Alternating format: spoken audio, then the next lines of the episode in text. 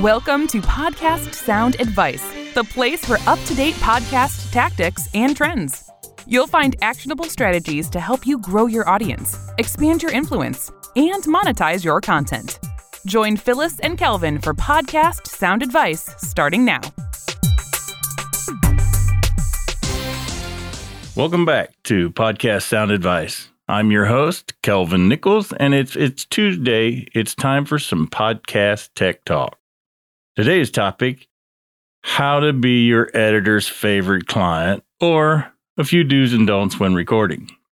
In past episodes, we've talked about your recording environment, locations to record, preferably somewhere quiet with lots of soft surfaces. We talked about methods of recording, like using your laptop and free software, external recorders like Roland, Zoom, Zoom video conferencing, which we're all familiar with by now with the pandemic, Zencastr, Squadcaster, just to name a couple. There are other players in the game like Riverside FM and StreamYard, but we'll get to those in a future episode. In our last published tech episode, we discussed different mics and I gave some example recordings with different types of mics, what they sounded like pre production, and what they sounded like after they had been processed or post production.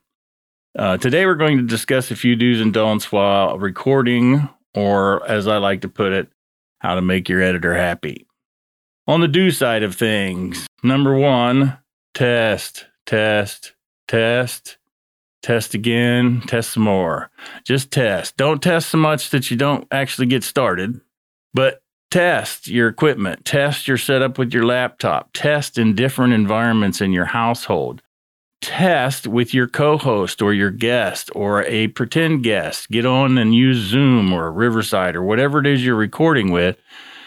Get that dialed in. If you need help obviously sound advice is here to help with that if need be but test. Sit down take a few minutes make sure everything is connected properly no news connections, no hums, reboot your laptop if you need to. Just make sure everything is ready. There's no hums, no pops, no clicks, no audio dropouts. You have a good internet connection. Everything is going to go smoothly. Number two, do set up to record in the same location every time if possible, even with interviews. This will give your recordings a consistent sound to them, recording in different locations with different acoustical properties, you know, your bedroom versus your kitchen versus your office versus the basement versus closet versus outside. You get the idea. Will cause the recordings to sound different in every episode. Now, if you want a consistent sound, you need to record in the same environment with the same setup every time. You're a podcaster now, so you're in this for the long haul. Set up and act accordingly. Number three, do record five to 10 seconds of what I like to refer to as dead air.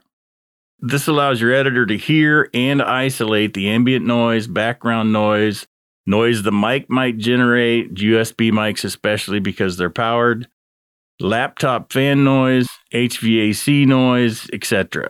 The easier you make it for your editor to remove, the better your recordings will sound. Number four, do maintain a consistent distance from your mic so that your audio maintains a good level. In other words, don't back up from your microphone and don't lean in too close to your microphone because when you do those kinds of things, what happens is your sound tends to change. If you turn your head away from your microphone, depending on your mic, you will definitely notice that the sound changes. Now, I'm going to guess that you noticed that my sound changed just a second ago because I was doing all of those things. So do maintain a consistent distance to your mic. Don't lean in, don't lean back. Get set up where you're comfortable and maintain a consistent distance from your mic.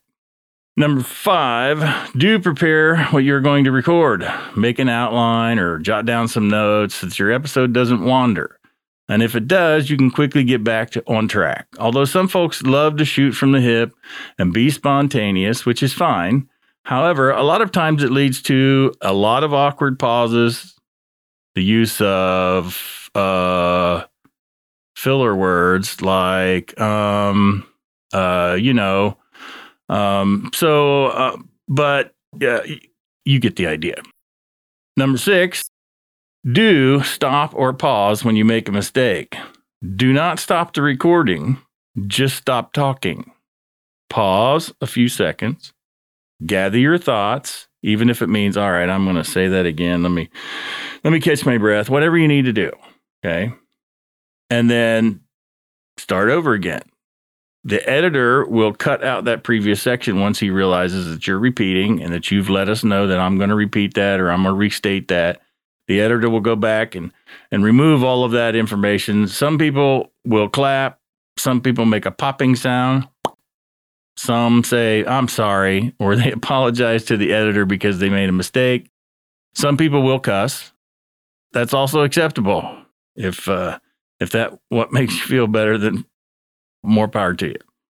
Anyway, signals or verbal cues help the editor locate the error as he's listening and know that you're going to repeat that section. Number seven, do use a pop filter. I'm using one now. Uh, that can be as simple as a foam cover over your mic or a clip on the mic pop filter. You've seen them with the fabric in a circle. Some of them are metal screens, depending on what your mic is and how it's set up. This will prevent those heavy breathing sounds and heavy rushes of air from crossing the mic, affectionately called plosives. You hear those low puffs of air across the mic. Those are plosives, and those are what we're trying to avoid. Plosive are the kinds of sounds usually associated with the letters P, T, K, B, D, G. Now, I realize that with the correct environment and the right microphone setup, test, test, test, you can record without pop filters. But my recommendation for the average user, the average podcast recorder, is to use a pop filter.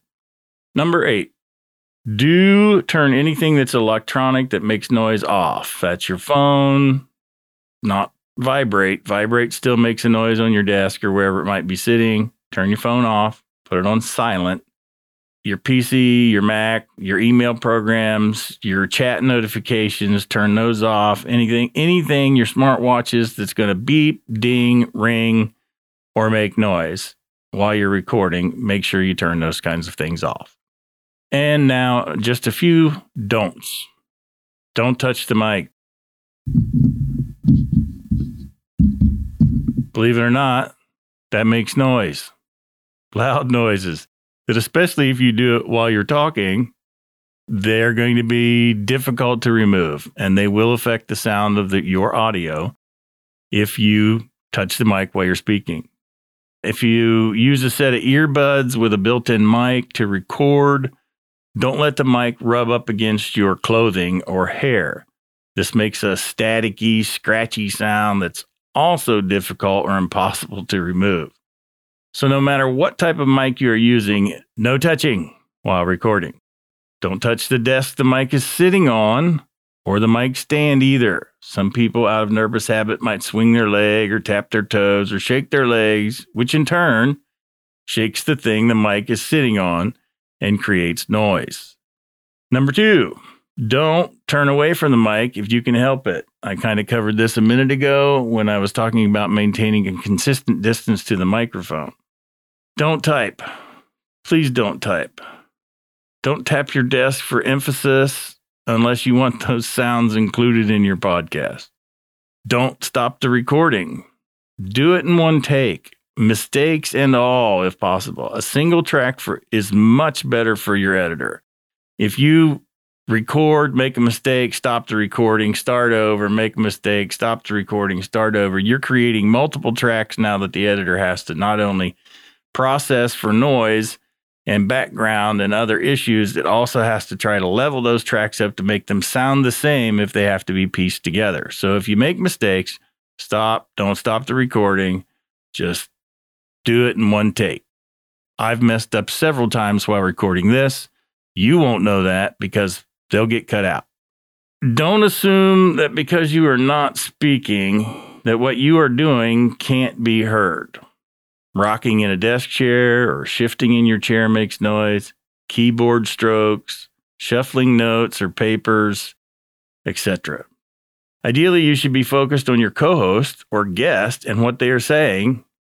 I will tell you this your editor knows when you've lost interest in what the other person is saying because of the fidgeting and the things that go on on your track while you're listening. Now, your editor knows it. And if he's not a good editor and he doesn't get that stuff cut out, so will your guests.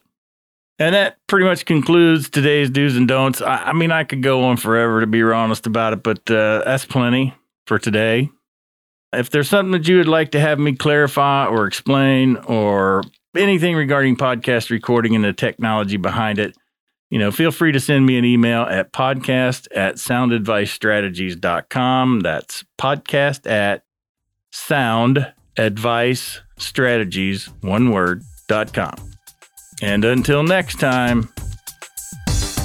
That's our wrap for this episode. We hope you found today's sound advice helpful.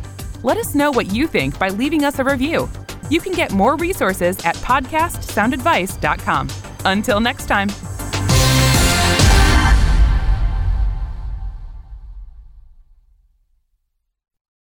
This podcast is part of the Sound Advice FM network. Sound Advice FM, women's voices amplified.